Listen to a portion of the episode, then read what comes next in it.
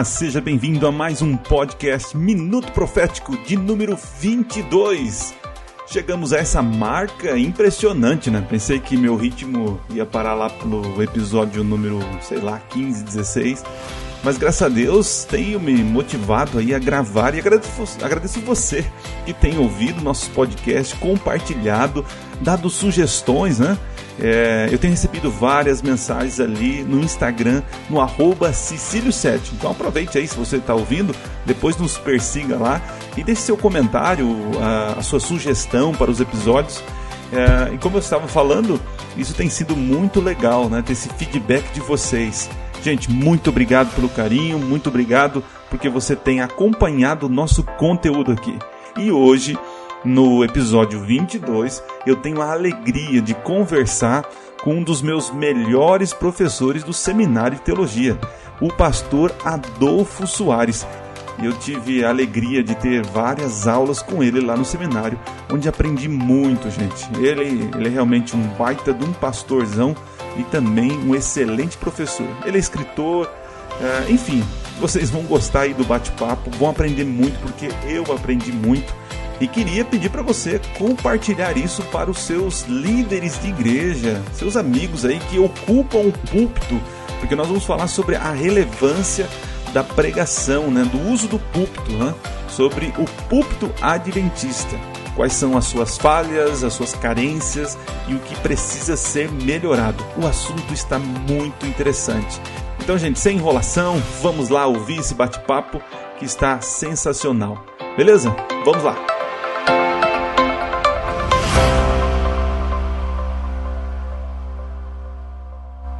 É triste e é preocupante perceber que o púlpito adventista está cada dia mais pobre. O que, eu quero dizer com isso?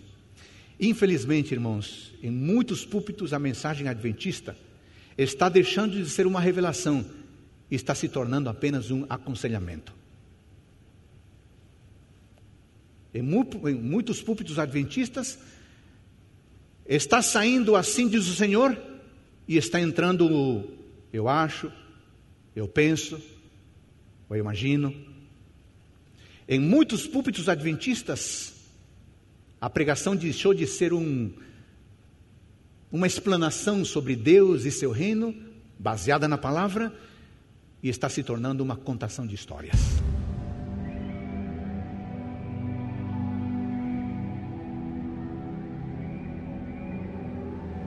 Muito bem, gente, trago aqui para a roda da, de bate-papo do Minuto Profético, o pastor Adolfo Soares. Para quem não sabe, o pastor Adolfo Soares foi meu professor né, de teologia, tive o privilégio de é, aprender né, sobre teologia com ele e dele também. Né? Isso é importante. O mestre não só ensina aquilo que está escrito, mas ensina também da sua vida.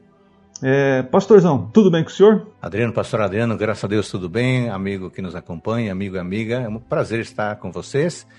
É, tudo jóia, a despeito dos desafios deste ano, está tudo bom. É, o pastor Adolfo vai se apresentar aqui, mas eu só queria antes aqui dizer um segredinho para o pastor, né? Deixa eu contar uma história de bastidor. Quando eu cheguei no, no, colégio, eu não tive as primeiras aulas com o pastor Adolfo, porque se eu não me engano o pastor começou a dar aula do segundo ou terceiro ano, né?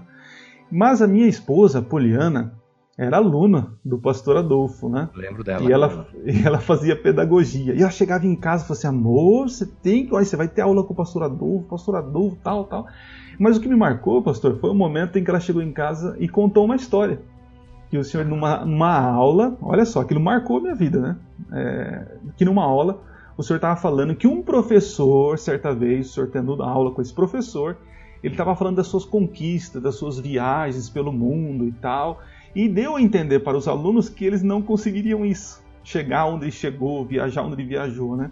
E o senhor então mostra as fotos dos lugares, né, que aquele professor estava falando, que o senhor viajou para tal lugar, que o senhor conseguiu ir, que o senhor fez isso e tal.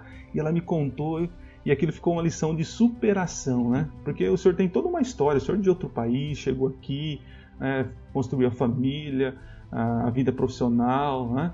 É, então, assim, é uma inspiração de vida. Então, se o senhor não sabia disso, fique sabendo aqui, né, no, no nosso podcast, que a vida do senhor é uma inspiração é, para minha família. Né? E desde já, a Poliana já mandou um abraço para o senhor aí, saudade das aulas do senhor, viu? Retribuo meu abraço para a Poliana. É, de fato, todos nós, em menor escala ou maior escala, ajudamos alguém. Que bom saber que, de alguma forma, meu ministério, que era meu magistério, né, é, ajudou algumas pessoas. Eu fico feliz e graças a Deus por isso, que Ele nos permite ser instrumentos que ajudem outros é, a, a, buscar também extrapolar, extrapolar, avançar, cruzar os limites que a vida impõe, mas que pela graça de Deus podem ser superados. Eu lembro do que nós tivemos aula optativas, né? E era sobre capelania. E eu fiz. Pastor, foi uma maravilha, porque eu não imaginava que eu iria para capelania, né? Fiquei dois anos lá. E você foi? Fui, fiquei dois anos lá em Cascavel e, e eu vou dizer para você, viu? Ali foi o intensivo da faculdade, viu? Eu até brinquei aqui com o Douglas Reis, que teve com a gente aqui numa gravação, né? Que ele é capelão até hoje. E uma da, a primeira frase que eu falei na sala de aula, né? Que eu tinha pensado em frases de impacto, conteúdo tal. É, a primeira frase no sexto ano foi: moleque, desce dessa carteira. desse jeito. Eu tive que aprender a lidar com os pequenos, né? O pessoal do médio e foi uma experiência fantástica que eu tenho saudade da sala de aula. Né? Eu, eu me sinto mais professor do que pastor. Eu sempre no, pensei, no Adriano, que ó, aí, né? um pastor que encara a sala de aula juvenil e adolescente e se sai bem, ele é capaz de fazer qualquer coisa na vida, porque é um desafio. Eu fiz isso 10 anos, foi uma benção. É, a gente aprende muito, né? Muito mesmo, né? A como colocar as palavras, a hora de parar, a hora de ser sério, a hora de ser engraçado, a hora que realmente dá para entrar o conteúdo, a hora que, dá, que tem que ser precar, né? Porque a criança ela é muito verdadeira, né? No, no, na reflexão, né? Pastorzão, mas diga para nós qual é a sua função, o que, que o senhor está fazendo hoje para o nosso público conhecer um pouquinho do seu trabalho. Diga para nós. Bom, eu me preparei para ser docente, então eu fiz além da formação teológica, eu fiz ter uma formação pedagógica, porque eu pensava que se eu seria professor a vida inteira, eu deveria saber ensinar. E eu aprendi muito fazendo pedagogia, é, e inclusive passei a lecionar para pedagogia durante muitos anos. É, então isso me permitiu ser professor. Trabalhei como professor muitos anos no NASP Engenheiro Coelho. É, algum tempo fui coordenador da Faculdade de Teologia lá no campus, Engenheiro Coelho, interior de São Paulo.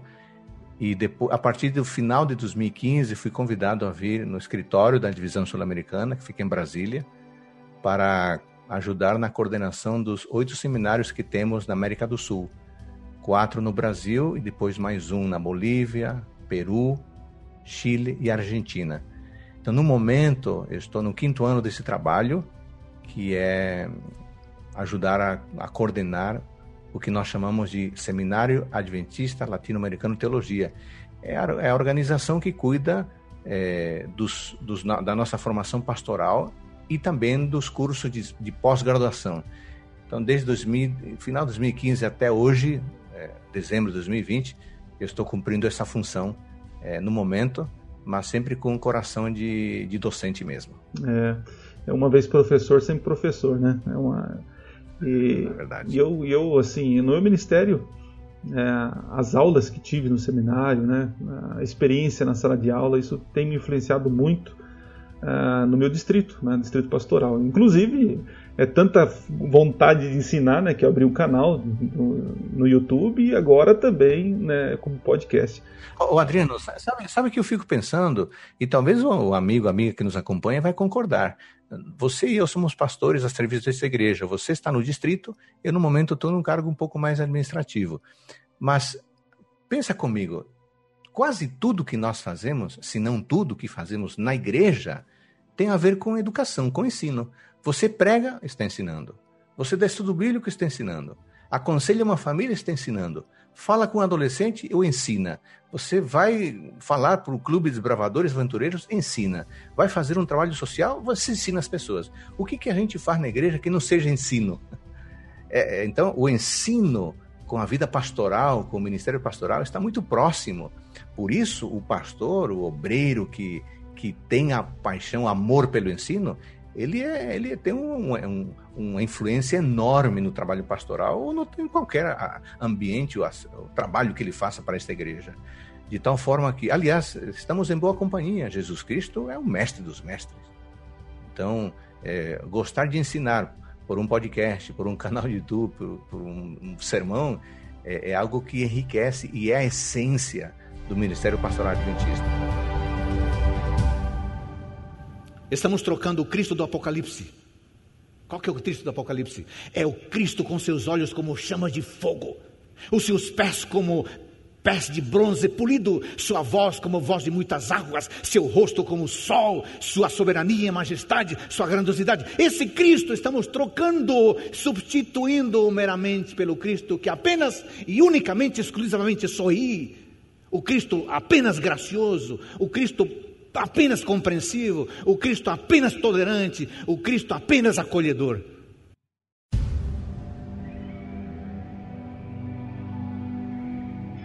Pastor, vamos falar então um pouquinho sobre esse ensinamento, mas agora é, especificamente do púlpito, né? Chamei o senhor aqui para a gente bater um papo sobre a importância é, do púlpito. Né? Claro que hoje nós vivemos numa, numa sociedade em que o púlpito ele não é tão assim visado é, presencialmente. Né? As pessoas não vão até a igreja para buscar informação como era antes.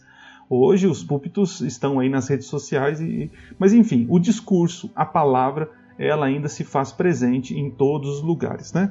Então, é, o, qual a importância que o senhor vê hoje é, do púlpito adventista no sentido ah, para nós pregadores, nós como igreja, é, qual a importância do púlpito hoje? Sabendo que nós temos outras mídias, outros recursos, qual a importância do púlpito hoje para o, para o adventista, para o cristão em geral? Adriano, no território da divisão sul-americana, nós temos pouco mais de 28 mil púlpitos, seja em forma de templos, é, igrejas consagradas, ou em forma de grupos. E se nós contarmos os púlpitos que se levantam nos pequenos grupos, aí nós vamos multiplicar isso, porque há, há centenas de milhares, às vezes, de pequenos grupos ao redor do mundo e na divisão sul-americana isso é muito forte. Então, é, imagine você a força desses lugares é, a cada sábado, a cada domingo, a cada quarta, a cada programação de jovem. Então, o púlpito na igreja adventista é, é o símbolo de onde se entrega o alimento que a pessoa precisa para enfrentar os dilemas da vida. Além disso, o púlpito é um lugar sagrado. É um lugar sagrado porque no púlpito é apresentado o alimento espiritual para as nossas igrejas, para os nossos grupos durante a semana. Esses púlpitos representam o que há de melhor e de mais importante no sentido de servir de interlocução entre o líder da igreja, o pastor ou o ancião, e a ovelha desse pastor, a ovelha desse rebanho. De tal forma, Adriano, que o púlpito é essencial na vida da igreja. É, eu estou falando, estou falando, inclusive, do púlpito, do púlpito é, geograficamente falando. Não estou nem me referindo ao púlpito que se levanta numa pregação virtual, porque ele tem seu espaço também. É, eu, eu defendo muito a presença na igreja. Estamos tendo dificuldades agora, mas o púlpito físico que está lá no templo, e a pessoa que assume esse lugar sagrado são essenciais. É impossível imaginar, Adriano, a igreja adventista sem esse lugar de onde se levantam homens e mulheres imbuídos do Espírito Santo, do conhecimento da palavra, para apresentar a Sagrada Escritura, alimentar as pessoas, a fim de que elas encontrem o sentido que Deus quer que elas tenham. É fundamental. Até Alguns dizem, então, vamos ocupar, vamos ocupar o púlpito. Vamos ocupar, ou vamos ocupar o púlpito. Eu até fico pensando, é, eu acho que esse é movimento, não, não é um movimento correto, sabe, Adriano? Sabe por quê? Porque o púlpito já está ocupado. Ele é ocupado todas as semanas, todos os cultos. Na verdade, eu até diria que precisamos é, fortalecer os púlpitos. Porque o púlpito já está ocupado por homens por mulheres, muitas vezes por adolescentes, muitas vezes por jovens. Então, um movimento que busca ocupar o púlpito no sentido de tomar conta dele não é necessário. Eu acho que nós temos que fazer um movimento para fortalecer o que se faz no púlpito. Esse é um movimento adequado. E na igreja adventista, o púlpito deve cumprir a função de ser um lugar de onde sai a orientação límpida, clara, confortante, esperançosa e orientadora da palavra de Deus. Então, nesse sentido, Adriano, os púlpitos são essenciais. Pastores têm que ter essa consciência. Membros de igreja têm que ter essa consciência. Homens e mulheres. Quem se levanta ao púlpito deve ter a consciência que se transforma num mensageiro ou, na ou uma mensageira do Senhor. Por quê? Vai pregar a palavra. Fruto do quê? Fruto de oração, Adriano. Fruto de estudo da Bíblia fruto de, fruto de reflexão profunda, fruto de meditação. É, é, é, ocupar o púlpito carrega em si toda uma gama de responsabilidade. Eu não posso simplesmente é, cumprir um movimento político, ideológico, para assumir o púlpito. Não, senhor. O púlpito não é espaço para isso. O púlpito é o lugar onde se juntam, onde se reúnem diversas qualidades e diversos momentos, especialmente dois: oração e estudo da palavra. Quem não pratica isso não, não deveria ocupar o púlpito, porque vai fazer mal. Porque se não orou, não falou com Deus. Se não leu a Bíblia, não deixou Deus falar com ele. Vai dizer o que no púlpito, Adriano? Vai dizer o que? Eu sei que vai dizer. Eu vou dizer as minhas, as minhas verdades, as minhas ideias, porque eu não falei com ele e ele não falou comigo, então eu vou falar de mim. Aí eu vou fazer um mal às pessoas. Então o púlpito, Adriano, para mim, é um lugar sagradíssimo, precioso e não pode ser ocupado por qualquer pessoa. Pode, deve ser ocupado por quem ora e por quem estuda a Bíblia porque ele vai edificar as pessoas que vão ouvir. É, é, pensando nesse, nesse tema de fortalecer o púlpito, pastor, a gente observa assim que realmente uh, nós estamos uh, convivendo com púlpitos pobres, né? Até vi uma postagem recentemente de um pastor adventista, evangelista, né? Falando desse problema e é uma realidade. É uma realidade. É, são poucos hoje, hoje púlpitos no Brasil, né? Que nós temos púlpitos que alimentam, né? E o que, que o senhor acha, na visão do senhor, o que, que torna um púlpito pobre? Qual, que, qual, qual deveria ser a carência que nós devemos suprir? Né? O que, que torna um púlpito pobre e qual deveria ser a carência? Qual é a carência que a igreja hoje necessita, pastor? No, de ver, ouvir num púlpito adventista? Muito boa essa, essa pergunta. Então nós temos duas perguntas. O que, que torna um púlpito pobre, né? E o que, que, que, que a igreja deveria fazer para suprir. Isso provoca uma grande reflexão. Em relação ao que seria um púlpito pobre, como você mencionou, a gente teria que ter um ponto de referência. O que seria um púlpito rico? E então comparar, né? Se faltam os elementos, a gente diz que o púlpito é pobre. Então há um ponto de referência. É, eu acho que para ficar mais clara a nossa conversa, a gente poderia tomar referenciais. Por exemplo, a gente podia tomar o referencial do, do, do grande eh, do grande João Batista. Foi um dos, ele é um dos meus pregadores prediletos. Não é o único, mas é um dos. Olhemos para a vida do grande pregador João Batista. Ele tinha um púlpito rico. Se não tivesse, nem teria sido chamado para preparar o caminho do Messias. Então, se ele foi chamado para preparar o caminho do Messias, é porque ele tinha um púlpito riquíssimo. Eu vou, eu vou recomendar aqui para os nossos amigos e amigas que nos acompanham a leitura de um capítulo de 11 páginas no livro chamado Desejado das Nações, super conhecido, Ellen White. Capítulo 10, Adriano. Voz que clama no deserto. É uma síntese do trabalho de João Batista, mas é uma síntese extraordinária. Vale a pena cada linha desse capítulo. É, se a gente olhar esse capítulo, aí não vamos ter o referenciante de um púlpito rico e eu vou resumir aqui. Eu, quando eu li esse capítulo, já há algum tempo atrás, eu encontrei 19, 19 referências de o que seria um pregador. Daqueles que a gente escuta e sai com vontade de mudar de vida e mudar o mundo. Eu vou resumir aqui. É, João Batista, púlpito rico, pregador de primeira. A pregação dele era a pregação dele era dinâmica, era entusiasta. É, é, é, o púlpito de João Batista não era aquele do tipo que começa, bom dia, irmãos, estou tão feliz, sabe? Não. Ele tinha convicção, dinamismo. É, a gente, quando não estuda João Batista, acha que ele só tinha forma, né? Era um pregador daqueles inflamados. Grande engano. Ele tinha forma e tinha conteúdo. É, você não consegue atrair as pessoas para o deserto só porque você diz as coisas de um jeito legal.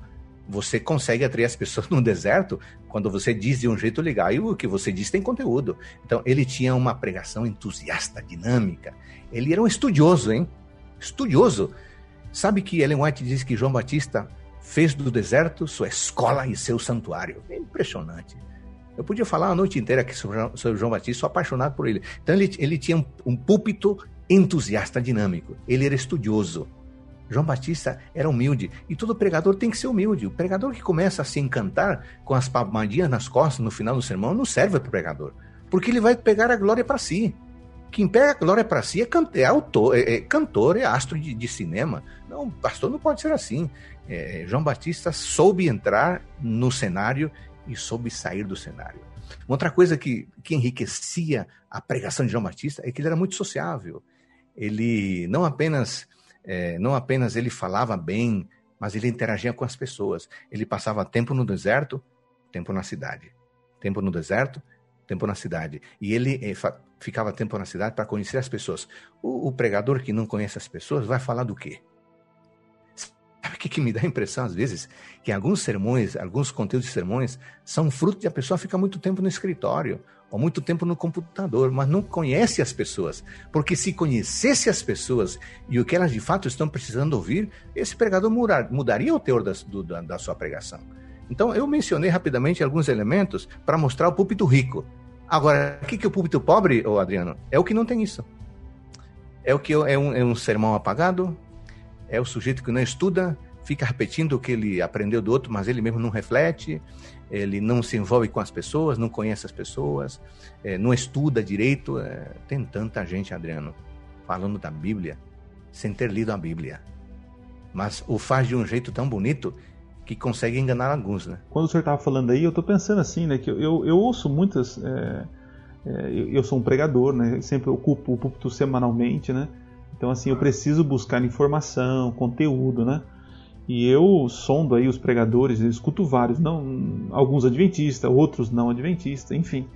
E, eu, e você consegue perceber claramente a, o pregador que tem conteúdo e o que não tem conteúdo. Né? O que não tem conteúdo é aquele que vai ficar contando histórias, que vai ficar rodeando Jericó, que vai ficar fazendo aplicação de tudo, né? Agora, aquele que tem conteúdo, você sabe até o livro que ele está lendo, né?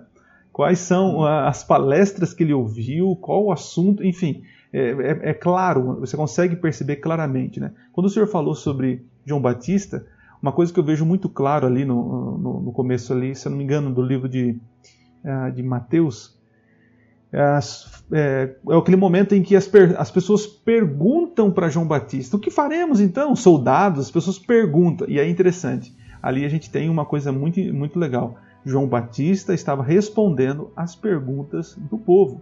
E o, e o pregador que não tem conteúdo, ele está respondendo aquilo que a sociedade não está perguntando. É o, é o pregador de escritório, como o senhor disse, né? Ele tem que ter um momento de estudo, ok, no escritório, mas ele tem que estar lá vendo a, a, a pergunta da sociedade, né? tentar é, respondendo. E esse púlpito pobre, né? É, complementando o que o senhor está falando aí, é, o púlpito rico é aquele que responde o que o povo está perguntando e traz informações, né? Agora, o púlpito pobre, realmente, ele responde aquilo que ninguém está perguntando e não tem nada a acrescentar, né? Ele só apenas ocupa, né? Como o senhor falou, ocupa o púlpito. Né? É verdade. E outra coisa, Adriano, que estava pensando aqui, é, em época de pandemia, muitos cultos são transmitidos. Isso permite que todos nós tenhamos acesso a diversos tipos de pregadores e a diversos estilos de pregação. É, se a gente parar para observar a performance dos pregadores, é, nós vamos, infelizmente, chegar à conclusão de que o púlpito adventista, estou falando do púlpito adventista agora, no púlpito adventista, a mensagem ela deixou de ser deixou, deixou de ser é, uma revelação. E a mensagem passa a ser agora um aconselhamento. Isso é uma grande diferença entre um púlpito rico e um púlpito pobre. O púlpito rico apresenta a revelação, é o texto. E o púlpito pobre, ele aconselha. É, o púlpito pobre, o, o púlpito rico, diz: Assim diz o Senhor. O púlpito pobre diz: Eu penso, eu acho, eu sinto. O púlpito rico é uma explanação baseada na palavra de Deus. O púlpito pobre, como você disse bem agora há pouco, é uma contação de história.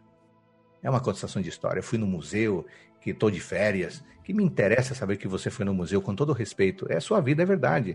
Mas ela, ela não vai se repetir na minha necessariamente. Então, só que se você me mostrar, eu como ovelha, você me mostrar, pregador, a palavra de Deus, ela vai me transformar.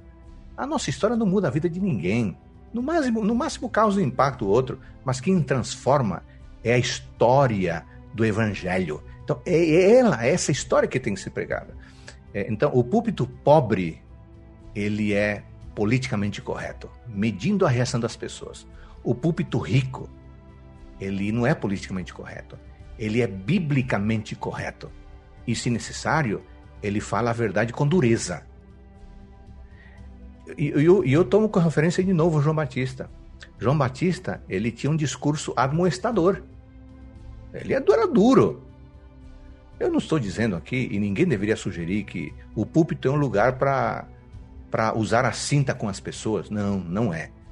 O pregador, a principal função do pregador não é chamar a atenção das pessoas. Mas um pregador que não chama a atenção das pessoas, o seu púlpito é pobre.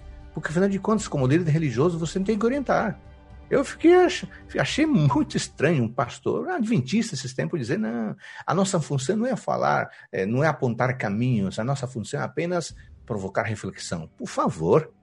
Então vamos ter que jogar fora as cartas paulinas, porque Paulo chama, é, chama Timóteo, por exemplo, a responsabilidade. E claro que ele tem que dar o, o rumo, tem que oferecer um direcionamento, sem anular as pessoas. Mas tem que. Então, João Batista tinha um púlpito admoestador. A principal função do pregador não é chamar atenção, puxar a orelha. Mas se não faz isso, então o seu púlpito é pobre. Ele tem que mostrar caminhos. E tem mais uma coisa: o púlpito pobre, Adriano, púlpito pobre, para usar a expressão que você disse no início, o púlpito pobre é aquele que enche de citações de especialistas.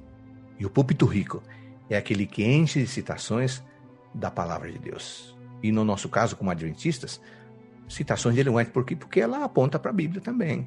Então, quando eu, um pregador, começa a depender do especialista, eu já penso aí, isso não é legal. Não é legal, porque, porque o que vai me convencer e, e, e, mudar de vida não é especialista, não, com todo respeito, especialista.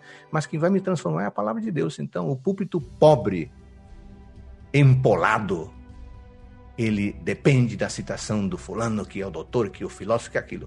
O púlpito rico explora sim os teólogos, mas quem aparece acima de tudo é a palavra de Deus. E Adriano, você é um pastor distrital, você sabe muito bem disso. Está faltando esse tipo de púlpito. É, não é verdade? Você, o senhor disse muito bem aí, eu lembro de uma fala do senhor, né? Então eu vou repetir aqui, entre aspas, Adolfo Soares, né? Púlpito rico, assim ah. diz o Senhor. Púlpito pobre, assim diz o doutor. Sabe, irmãos queridos, de coração, no passado cometemos o grave erro do legalismo, baseados na compreensão árida da Bíblia. Mas hoje estamos cometendo o erro do liberalismo, baseados numa compreensão puramente conveniente e subjetiva, do, do subjetiva da Bíblia. Vamos de um extremo para o outro. Parece que temos enfatizado as propostas de Deus, somente as propostas de Deus. Enfatizamos que Ele nos ama, que Ele nos perdoa, que Ele nos recebe, que Ele nos acolhe, que Ele nos abençoa, e tudo isso é 100% verdadeiro. Essa essência do Evangelho não pode ser negligenciado, mas também precisamos apresentar as suas declarações comprometedoras. As declarações que estão na Sua palavra, como por exemplo, sejam meus discípulos, obedeçam os mandamentos. Façam a minha vontade. Amem o próximo. Carreguem a sua cruz. Benditem nas minhas palavras. Sejam puros. Sejam perfeitos. Perfeitos. Não é uma coisa ou outra. Precisamos pregar o Cristo completo.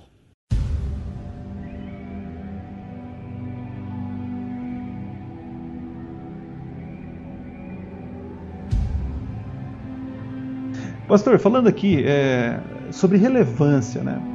Nós estamos vivendo é, uma, a sociedade hoje ela, ela, quer que as coisas fazem, façam sentido, né?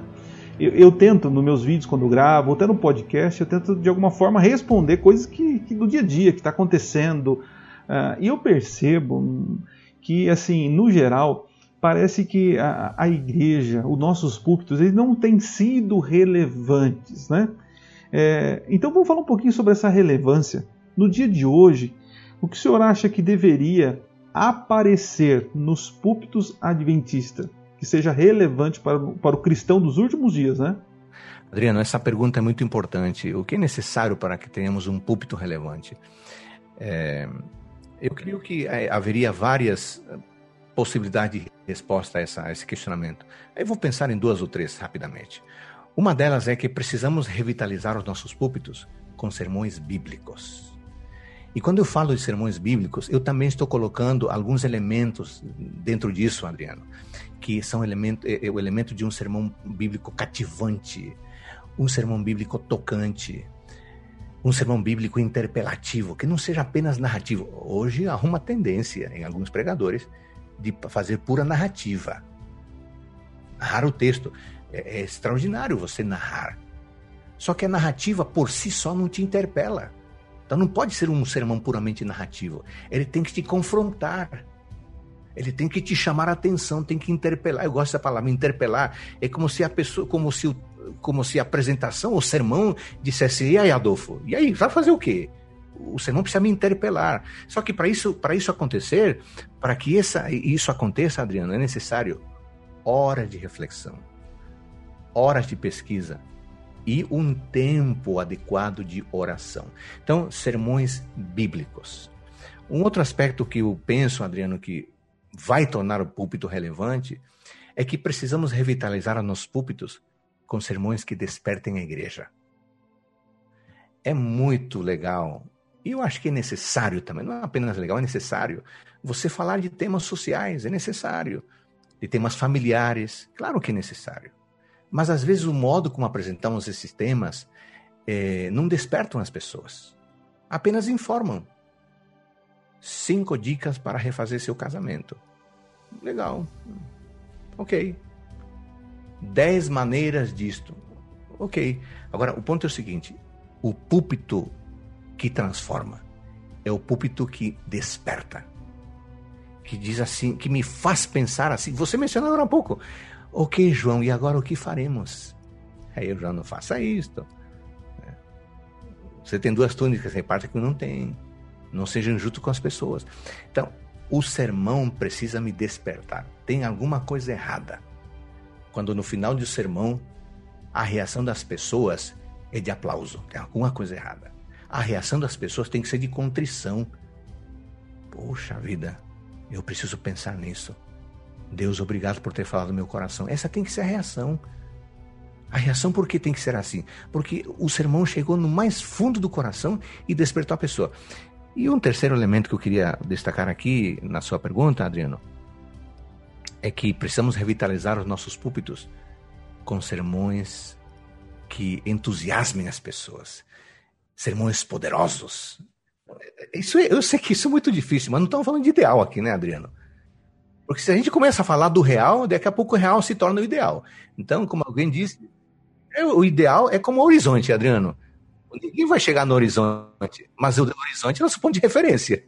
Então, estamos falando de ideal.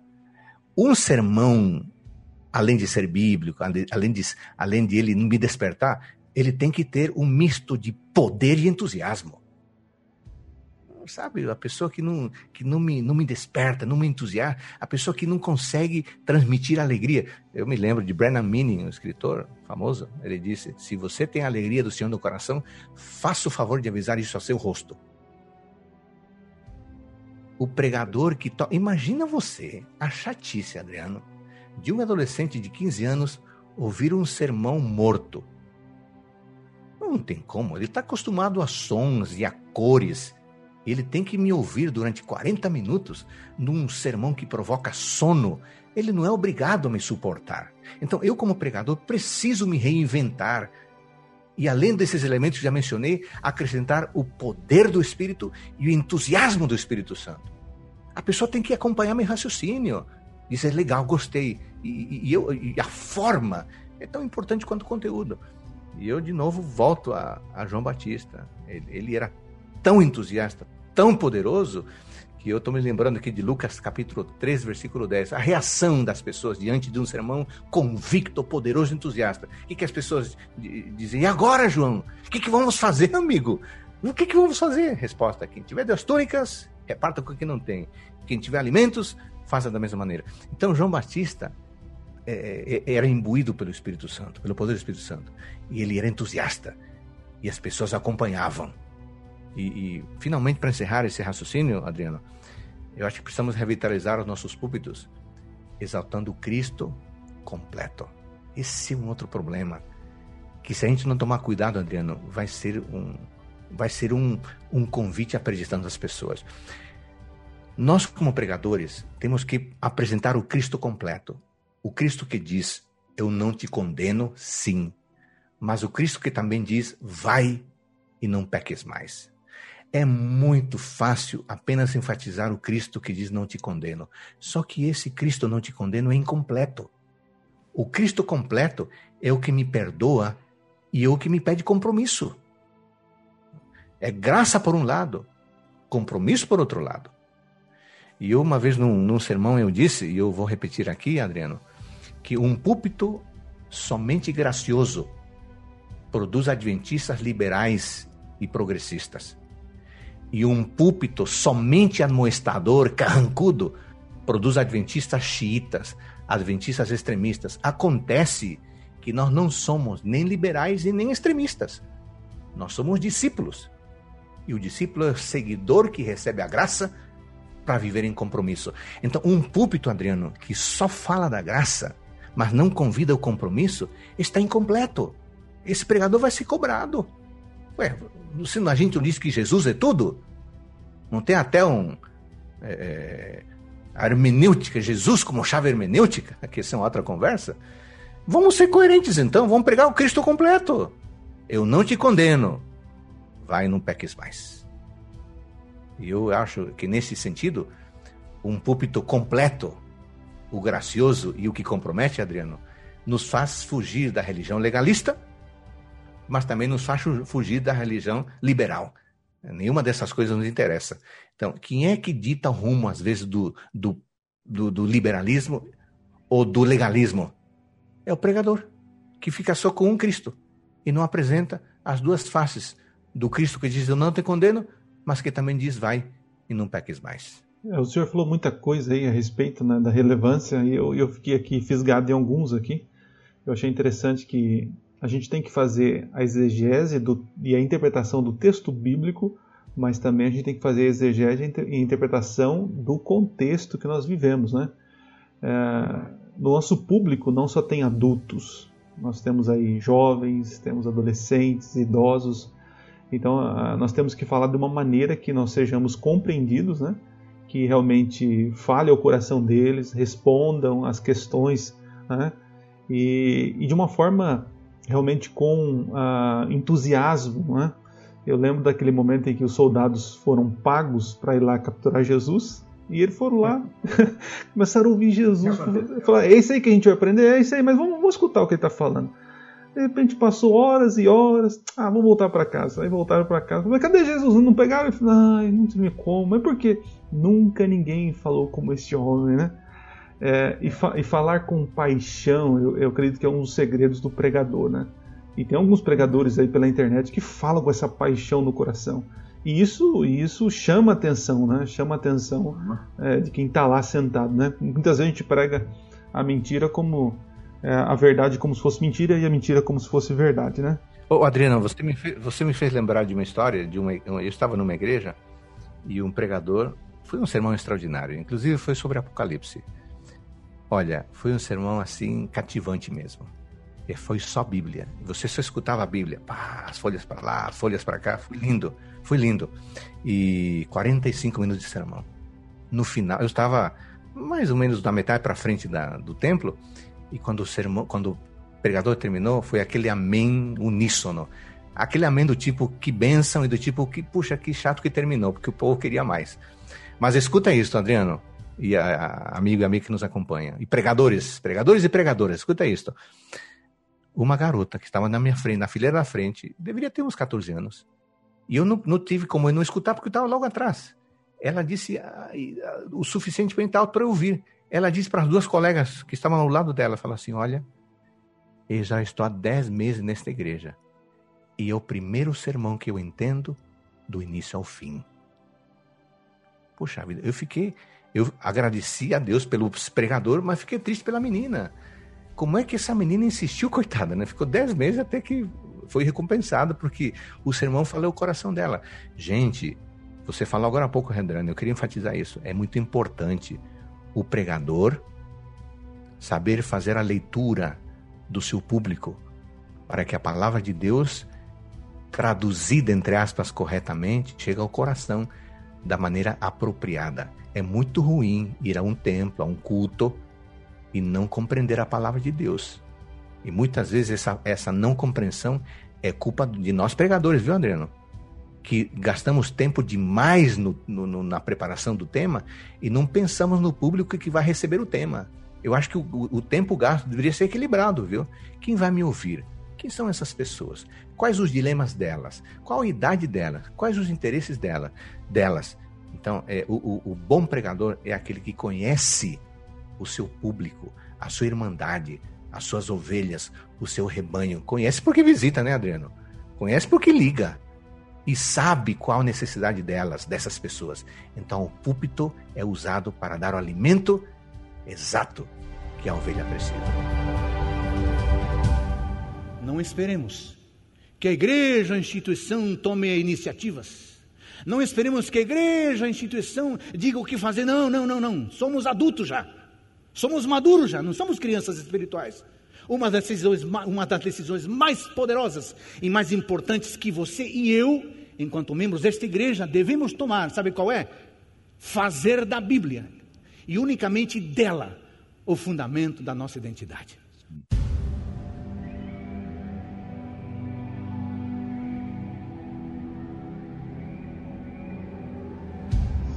Legal, pastor. Falando agora sobre conteúdo do púlpito, né? falamos da relevância aí. É, você que está nos ouvindo aí, com certeza está entendendo né, a importância de falar aquilo que o povo realmente precisa ouvir e aquilo que o público está perguntando, né? Agora, falando no contexto adventista, pastor, é, eu como pastor distrital, eu tenho sempre falado com os meus anciãos, né? Os anciãos são os responsáveis pelo púlpito local, né? O pastor distrital, ele cuida, ele é responsável pelo todos os púlpitos, mas o ancião local, ele que faz a escala ali e tal. E eu sempre tenho recomendado para eles que eles, de alguma forma, uh, instruam as pessoas, orientem as pessoas que vão ocupar o púlpito que eles tragam mensagens é, específicas, né? Porque, é, não sei se o senhor vai concordar comigo, né? Mas é, eu vejo falta de conteúdo em que sentido, pastor? É, falarmos sobre o dom de profecia, sobre o santuário, profecias, ah, o sábado, olha só, interessante, o sábado, certas doutrinas que são assim a nossa base de, de identidade. E nós ficamos aí uh, nessa vibe de pregar o Cristo, paz e amor, né? Uh, e atender apenas às questões sociais e esquecemos desse, desse conteúdo doutrinário, né? O que senhor acha sobre isso? É que está faltando no púlpito adventista pregação doutrinária? Uh, o que o senhor acha sobre isso? Adriano, essa é uma pergunta necessária, é uma pergunta difícil, mas eu queria você estava falando, eu me lembrei de Atos capítulo 2, versículo 42. Eu acho extraordinário. Eu, eu lia tantas vezes esse texto, de 42 47, que é um texto clássico para gente, a gente analisar a primeira igreja, que é um ponto de referência extraordinário. É, e eu lia tantas vezes esse texto, esses tempos eu li com muita atenção e encontrei 14 itens. Fiquei impressionado, sabe? A igreja, a primeira igreja, tinha 14 características essenciais que a gente ignora, negligencia. Mas a primeira, a primeira é e perseveravam na doutrina dos apóstolos. A de daqui, o ensino. Adriano, que, que, que a gente deveria considerar no púlpito adventista? É, vamos, vamos considerar a doutrina, porque às vezes as pessoas se enganam pensando que quando falamos em doutrina, Adriano, estamos falando puramente de teoria, sabe? Não, não, não é. A, doutrina. Veja, nós adventistas temos o nosso Nisto Cremos. Ali está a, a, síntese da nossa doutrina. Ora, ora, ora. O Nisto Cremos tem, tem ensinamento teórico, mas tem estilo de vida. Aliás, a sessão mais longa fala de estilo de vida. Quando fala de doutrina, não é pura teologia, não é pura, não é pura teoria. Não estamos falando da base daquilo que vai ser o fundamento para a nossa, a nossa maneira de viver. Então, eu gosto dessa característica. Precisamos na igreja ter doutrina, mas não é qualquer doutrina, viu? É a doutrina dos apóstolos, não é do teólogo, não é do youtuber, não é do influenciador, não, é a doutrina dos apóstolos, que está na palavra de Deus. Então, esse é um ponto fundamental. Então, Adriano, teremos a doutrina, o que eu creio. Um segundo aspecto, um segundo grupo de, de conjunto de temas é como eu vivo, e um outro conjunto, como eu me envolvo com a missão. Eu gosto de pensar nessas três coisas. Eu acho que um pastor deveria alimentar seu rebanho com esses três aspectos: no que eu acredito, como eu devo viver e como me envolver na missão. Poxa, se a gente fizer isso, nós vamos alimentar de maneira forte a nossa igreja, dando a primeira sessão, o que, que eu creio, é a sessão que vai dar o fundamento. Temos que ter fundamento. É, eu li muitos anos atrás, Adriano, e amigos que nos acompanham, amigos e amigas que nos acompanham, eu li um livro que me impressionou muito: O Tecido da Fidelidade. The Fabric of Faithfulness. Impressionante. É, o autor encontrou com pessoas que eram bem-sucedidas na família, no trabalho e na igreja. E quis saber, quis saber porque eram bem-sucedidas na família, no trabalho e na igreja. E começou a perguntar. Então, no livro, ele conta as descobertas. É muito interessante. Sabe qual foi é, uma, das, uma das descobertas dele?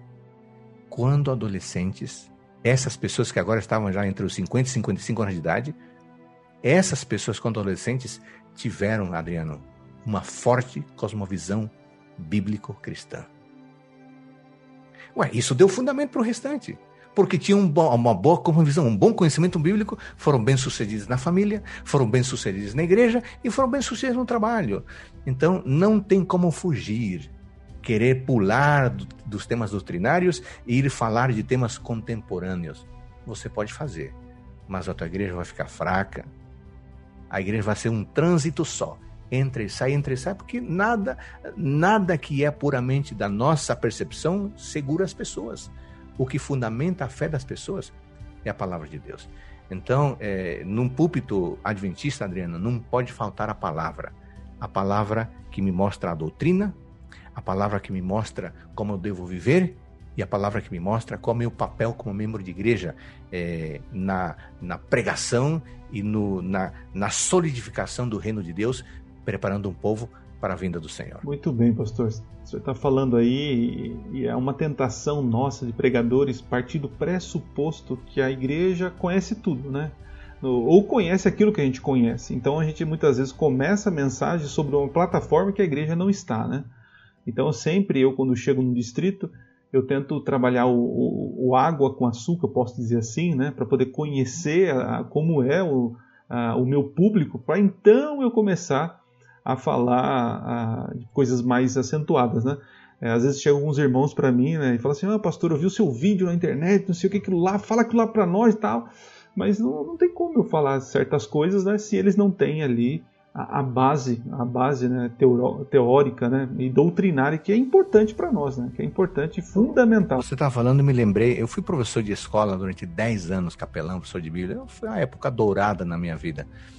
E eu aprendi, porque eu estudei pedagogia também na graduação, e aprendi que é, um elemento essencial para você alcançar a meninada é logo na primeira aula fazer uma avaliação diagnóstica.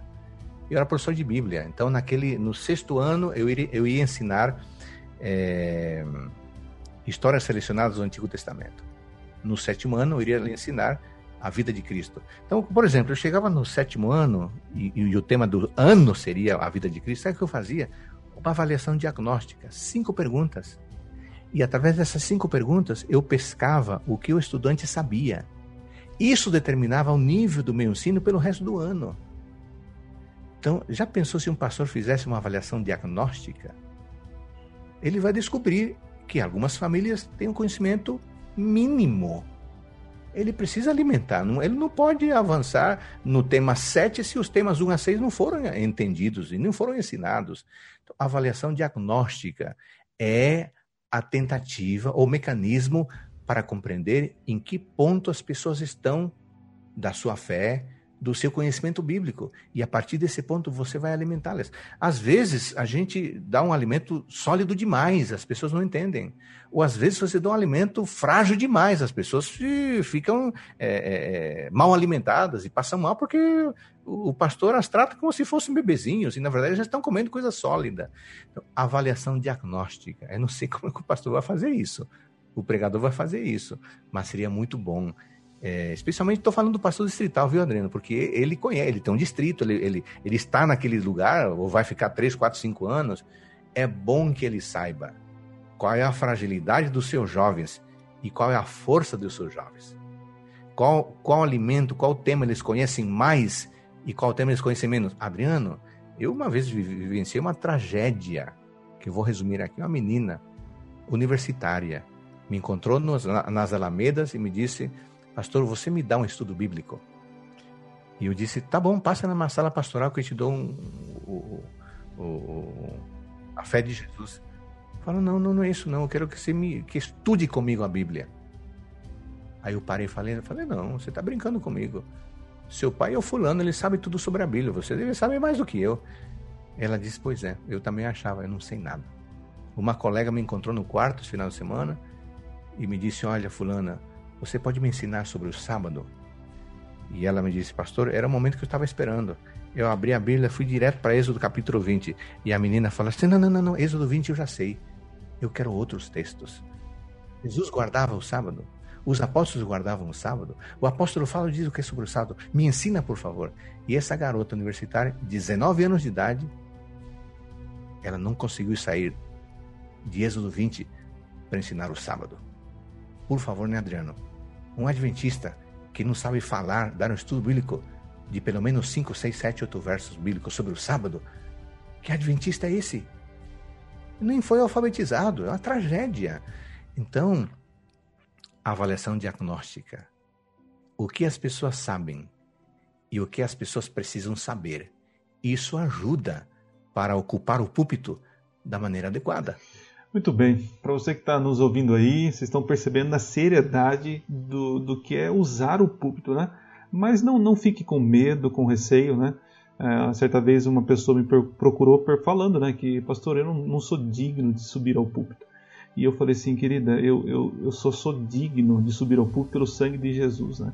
Porque todos nós somos pecadores, todos nós somos falhas. Né? E, e Jesus precisa desses falhos pecadores para ensinar para outros falhos pecadores, né? É, o Evangelho é, dizem que, se não me engano, foi C.S. Lewis que diz que é o mendigo ensinando o outro onde tem pão, né? E é assim é, que nós. É, é assim, melhor, né? É melhor.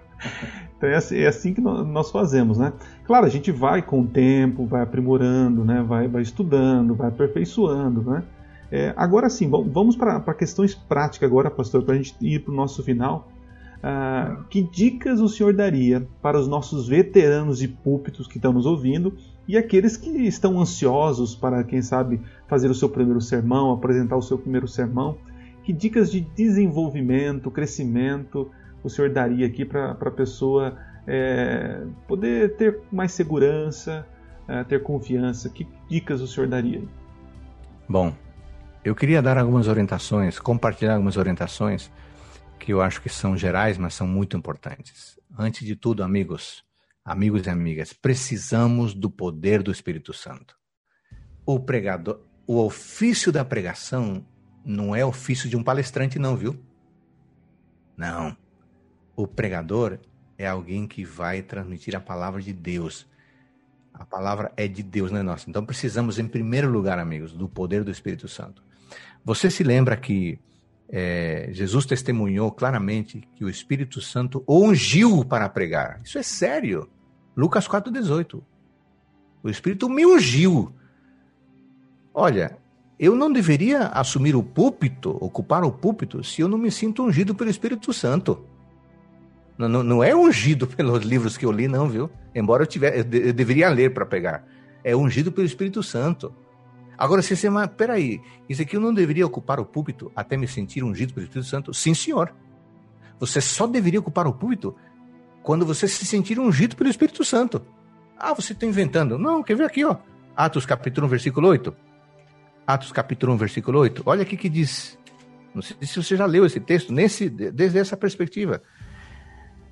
Mas vocês receberão poder até descer sobre vocês o Espírito Santo. E serão minhas testemunhas, tanto em Jerusalém. Quando que eles foram testemunhas? Quando receberam o Espírito Santo. O Espírito Santo pode ser concedido a quem o pede. Tem que ser pedido.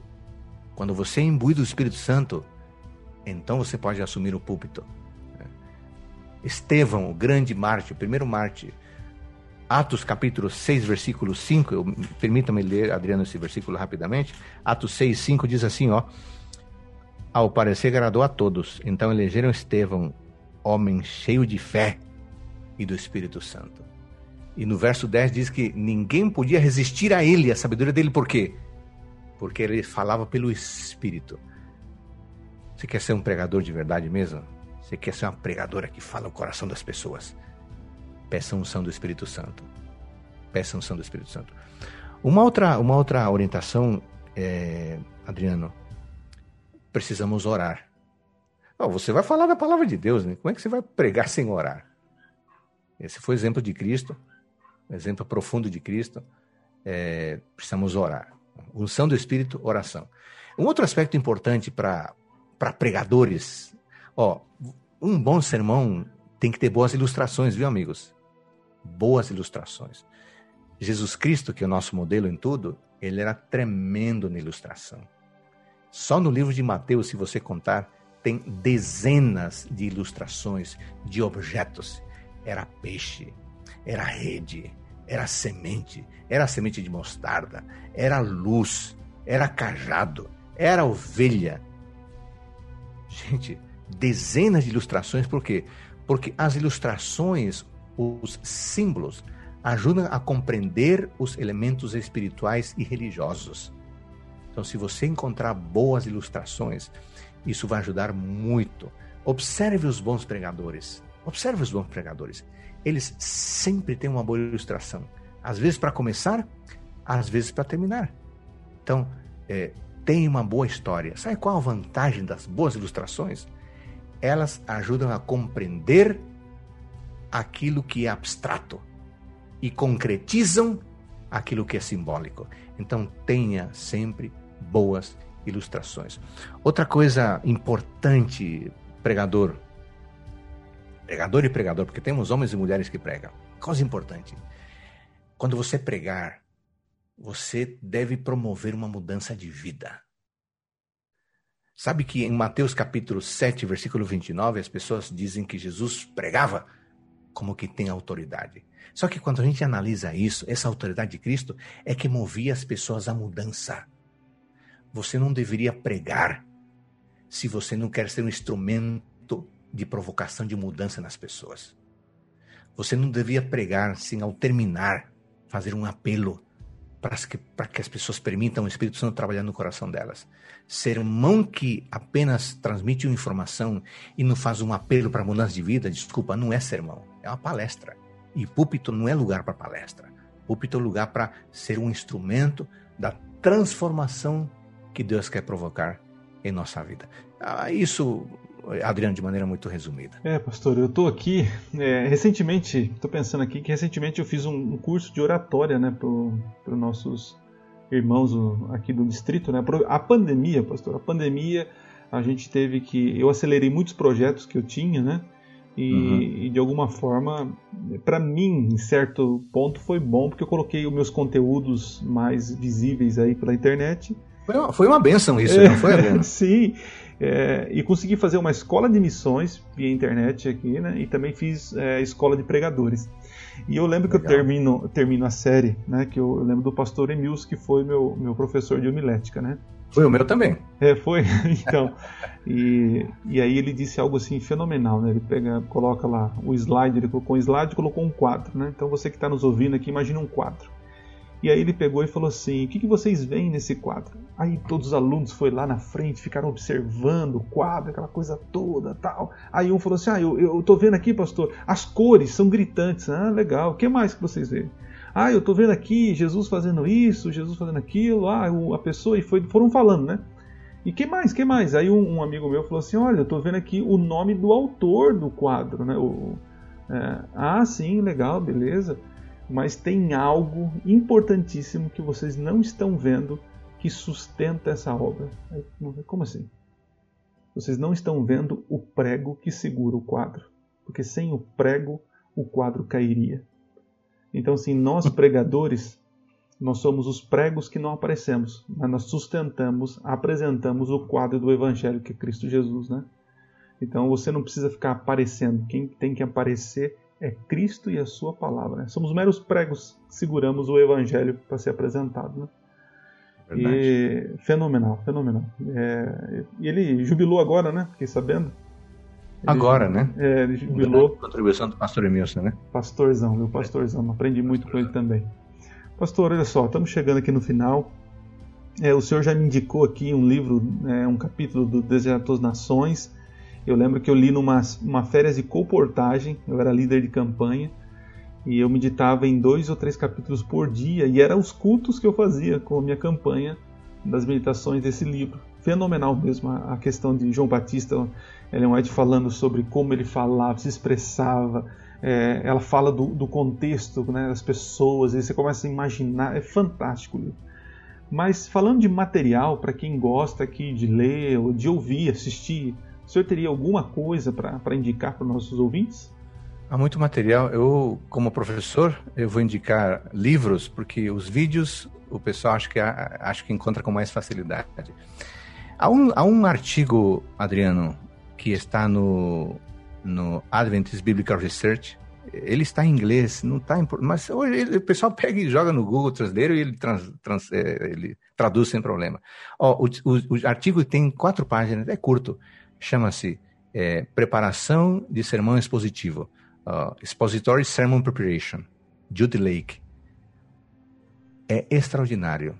E esse artigo, Adriano, ele tem duas partes. A primeira parte trata da análise exegética. Como é que um pregador deveria fazer uma análise exegética do texto que ele vai usar? E aí dá vários estágios. E a segunda parte do sermão, do, do, do artigo, fala de, da síntese homilética. Enfim, o autor de maneira prática e de maneira bem compreensível, apresenta em três páginas e meia, três páginas e duas, três linhas, os 17 passos que todo pregador deveria levar em conta ao preparar um sermão expositivo. Vale a pena ler esse material. Tá? Então eu começo com essa dica. Uma segunda dica, agora só livro, só material em português para não dificultar a vida de ninguém. Compreendendo as escrituras, Adriano, o Naspress. Todo pregador sério deveria ler esse material. E o par desse livro, né? O Compreendendo as Escrituras é da Unas Press. O Interpretando as Escrituras da CPB. Estou falando de coisa básica que, que todo pregador deveria ter. Eu não poderia negligenciar, deixar de mencionar, Adriano, o Tratado de Teologia Adventista. Poxa, um pregador, um bom pregador tem que ter esse manual, porque é o, é o, é o livro que melhor sintetiza as, as, os ensinos adventistas. Você falou do, do querido pastor Emilson, eu não poderia deixar de mencionar o como preparar e apresentar sermões dele, CPB. Como preparar e apresentar sermões. Extraordinário. E eu também deveria colocar na lista aqui, Adriano, o poder da pregação bíblica, também é CPB. Derek Morris. E eu termino a minha curta indicação, para não cansar o pessoal de tanto livro, é o pregação poderosa, também da CPB. Então, esses materiais são muito bons para os pregadores que estão começando e para os mais avançados. Olha, se a gente tiver esse material na nossa biblioteca, é, que nos, esse material nos ensina a forma, né? a forma, não o conteúdo, a forma, certamente a nossa pregação nunca mais será a mesma e os nossos púlpitos serão cada vez mais sólidos ocupados sim, mas ocupados por pessoas tementes a Deus, ungidas pelo Espírito Santo e que conhecem a Bíblia e que pregam a palavra, não as ideologias que estão reinando por aí. Os púlpitos não precisam disso, não é lugar para isso. Muito obrigado, pastor. Valeu aí pela dica. Foi muito bom bater um papo com o senhor aqui. A gente sempre aprende ouvindo o senhor aí. E para te encontrar nas redes sociais, como que a gente acha no Instagram, lá no Twitter, como que a gente acha lá? É simples, é PR Adolfo Soares, tudo junto. Esse Soares é espanhol, então é com U e Z no final. S-U-A-R-E-Z. Então, arroba PR Adolfo Soares, aí você me encontra no Instagram, você me encontra no Twitter. E com Adolfo Soares você me encontra no Facebook. Todo dia eu coloco alguma coisa edificante é, da palavra de Deus, algumas vezes alguma coisa, alguma citação de um bom livro, mas eu sou apaixonado pela Bíblia, então todo dia tem um vídeo lá do Reavivados, uma frase do Reavivados. Hoje foi é, o último, hoje, né? Estamos falando, gravando. Hoje foi o Isaías, é, Jeremias 52. É, e tá lá uma frase. É, pode me acompanhar, de vez em quando, alguma coisa mais leve, mas normalmente é Bíblia, alguma coisa para pensar.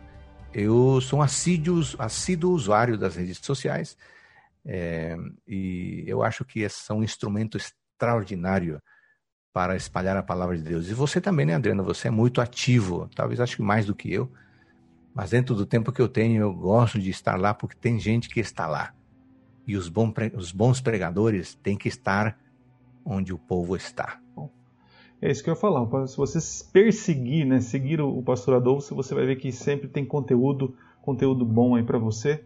E lembrando que ele é escritor né, de vários livros aqui. Um deles que eu sou apaixonado é Nos Passos do Mestre, que eu fiz até pequenos grupos com ele. Foi muito bom. Já, que você falou de um livro meu, você me permite falar de um outro? Que o último que eu escrevi é resultado de uma pesquisa. O livro se chama Como Jesus Lia a Bíblia, que tem a ver com o que estamos falando agora, né? O Naspress, que está na versão digital também, na versão impressa.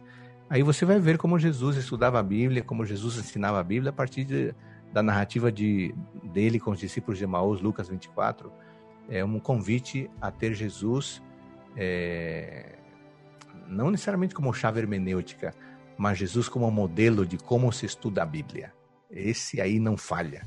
Vale a pena acompanhar. Pastor, muito obrigado. Deus te abençoe no teu ministério. Né? Continue aí abrindo as portas. Você tem sido um influenciador né, para nós pastores e que Deus preserve a tua vida aí e continue te abençoando ricamente. Você e a tua família, né? Muito obrigado pela oportunidade, pelo diálogo, foi muito rico. É, ao pensar nessas coisas, eu aprendo muito também, organizando as ideias. Que Deus abençoe você com saúde, com disposição, com a proteção do Espírito Santo, dos, com, com a unção do Espírito Santo, com a proteção dos anjos. E abençoe você, a Poliana, para quem vai a minha saudação, e para a filhinha também. Tá bom, valeu, pastor. Valeu.